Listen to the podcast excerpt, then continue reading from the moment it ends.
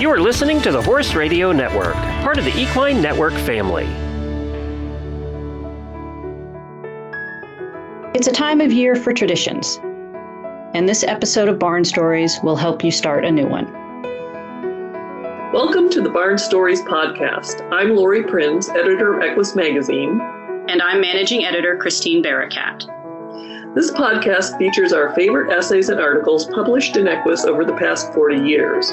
Although Equus is known for articles on horse care and veterinary research, our editorial mission has always been guided by the bond that exists between horses and people.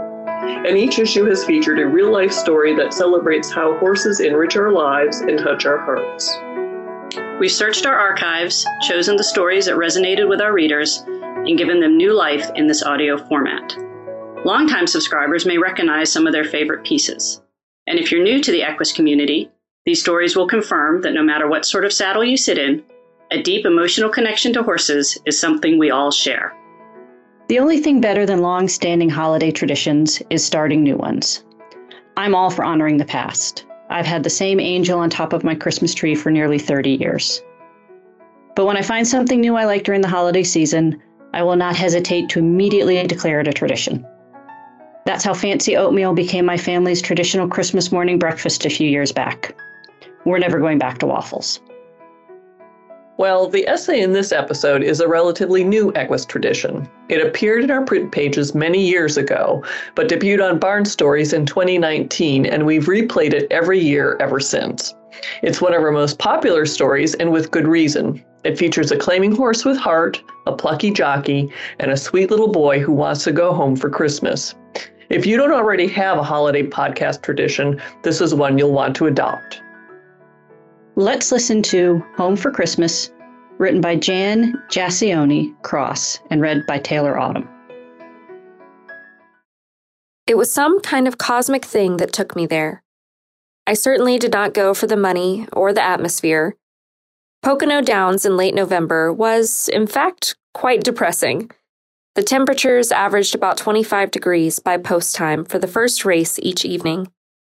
Plus, there was a nice, comfortable job waiting for me in Florida for the winter months. A leading New York trainer had offered me a position as an assistant trainer and exercise rider.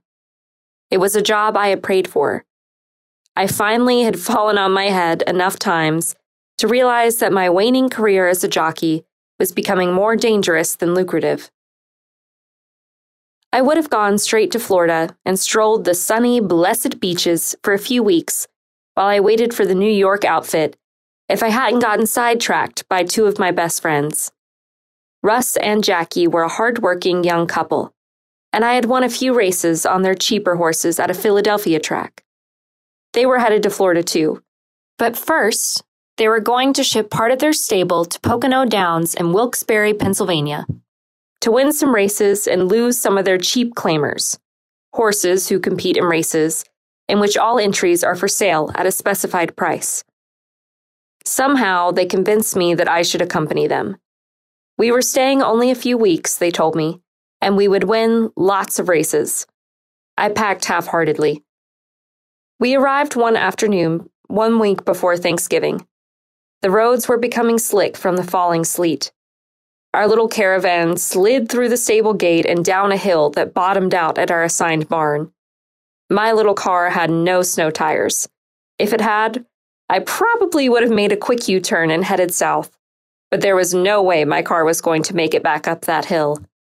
We unloaded the horses from the van and headed for the little apartment that we would share for the next 3 weeks, sipping hot chocolate laced with whiskey and dreaming of the big bets we would cash. I made a pact with myself not to ride for any trainer at the Pocono Downs but Russ. There was that job waiting for me in Florida, and I did not want to risk getting on horses I did not know or trainers I did not know. But pacts are made to be broken. Stabled next to Russ and Jackie's string at Barn T was an odd sort of outfit. The Boyd Racing Stable had traveled to Pocono Downs from a little track out west. A few days after our arrival, their old battered Ford pickup had chugged in, toting a rusty two-horse trailer. The entire stable consisted of two aged geldings. The two old war horses received plenty of attention, for their trainer, Sally, was accompanied by her husband, elderly father, and young son. The little boy, Scott, was a tow-headed, courteous, and attentive 11-year-old. I asked how it was that he got to skip school and live at the racetracks with his folks. Scott told me that just as soon as the family could get some money together, they would be heading home for Christmas. Then he would return to school. Home, Scott told me, was in Arkansas. Even under the best circumstances, travel is stressful for horses. We've all been there, stuck on the side of the road in the middle of nowhere. You can make the journey knowing that US Rider is there for you. Get peace of mind on the road with US Rider's nationwide 24/7 roadside assistance coverage for both you and your horse. Join today at usrider.org.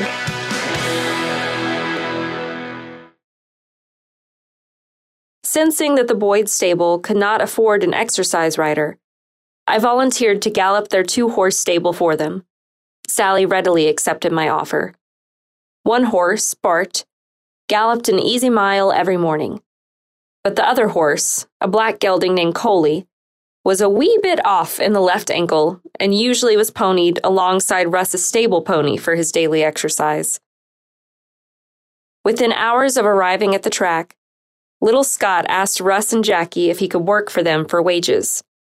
I am sure that Russ had no clue as to what duty Scott could perform, but he did not hesitate in putting the little boy on his payroll. From then on, Scott hustled about the barn all morning, cheerfully holding horses for baths, bedding stalls, raking the shed row, and helping me clean tack. Russ paid his little right-hand man his wages daily. Scott would thank him politely and hurry off to join his folks down the shed row. The entire clan would then stroll over to the track kitchen for breakfast. I don't think they ever left the racetrack grounds. 3 weeks went by, and my calendar was lined with X's that ended with the date of my departure for Florida. By December 15th, Russ had run and lost the last horse he wanted to part with. He was making shipping arrangements, and I was planning to get my gear out of the jock's room and settle up with my valet, Paul. Our neighbors down Shed Row had not yet raced Coley or Bart. On the 16th, I went to the jock's room after morning workouts to retrieve my belongings. But when I requested my tack, Paul gave me a look of consternation. "You can't leave," he said. "You have a mount tonight in the 9th race." He pulled a folded list of the day's entries from his back pocket and passed it to me. He was right. I was named on Coal Bay in the 9th. I asked Paul if he had seen the form on Coley. "If this horse wins tonight, there really are snowmen in hell," he replied. "Gonna take off?" I nearly let the word yes slip through my badly chapped lips when I caught sight of something out of the corner of my eye. It was little Scott. The racetrack cherub had come dashing out of the racing secretary's office with the entry list in his hand. He was jumping up and down like a young antelope as he raced back to the barn area. "No," I said, "I guess I am riding tonight." That evening, before dinner, I borrowed Russ's daily racing form to study Coal Bay's past performances. He had not seen a winner's circle since he was 7, and he would be 9 years old in a few short weeks. The chart writer had summed up Coley's last 3 efforts as dull, outdistanced, and tired early. These performances had been in cheap claiming races. Tonight, Coley was entered in an allowance race, a higher level of competition. At 6:30, I went to the jock's room to await my last ride at Pocono Downs. God, it was cold out. As I donned my riding garb, I thought to myself that riding a 60-to-1 shot on a night of freezing temperatures was not a terrific way to end one's racing career. Such was fate. When the call went round the jock's room for the 9th race weigh-in, my valet informed me that it was 10 degrees outside. I put on an extra heavy turtleneck shirt after weigh-in and stuck my gloves and boots into the sauna for last-minute toasting before venturing out. In the paddock, my teeth chattered as Sally told me that Coley was a cold-weather horse. The old gelding did look good. His coat was thick and shiny. His large hazel eyes were bright with anticipation. I glanced over at our competition. One horse stood out. The betting favorite, Fast Exit, had just shipped in from New Jersey, but I knew him well. I had ridden Fast Exit when he won his first race a couple of years before at a Jersey short track. With that race, I lost my bug, the weight allowance given to apprentice riders until they chalk up a certain number of victories, and the trainer I was riding for promptly fired me, another memorable day in my career. The same trainer still saddled Fast Exit, and I waved stiffly at him as he met my stare. Suddenly, Coley and I had a mission. We had to beat Fast Exit, for old time's sake. When the gates opened, Coley shot out like a bolt of black lightning. We easily took the lead, with Fast Exit alongside. My old Coley was running like a fine-tuned sports car. In fact, Fast Exit seemed to be having trouble keeping up. I signaled to Coley, and we easily left the favorite in the dust. From the quarter pole to the wire, we galloped along, just me and Cole Bay. At the 8th pole, I started grinning and posing. To the wire, we coasted 4 lengths ahead of the favorite. Coley pulled up kindly and galloped back to the winner's circle like a gentleman. He was my hero, and I patted his glistening neck tenderly as we posed for a picture. Sally, her husband, her father, and little Scott were surprisingly calm during our brief victory ceremony.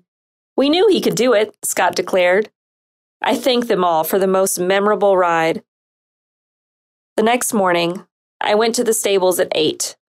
I was packed and ready to head to Florida.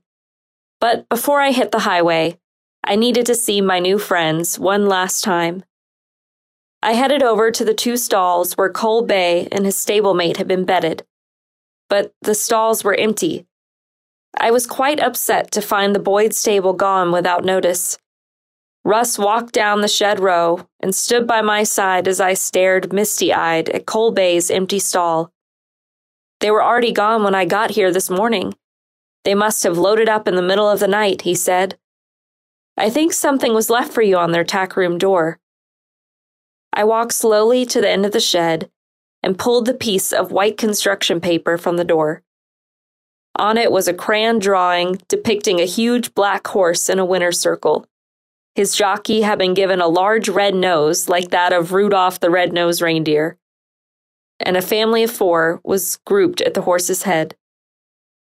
I smiled as I read the neatly hand-printed caption at the bottom of the picture.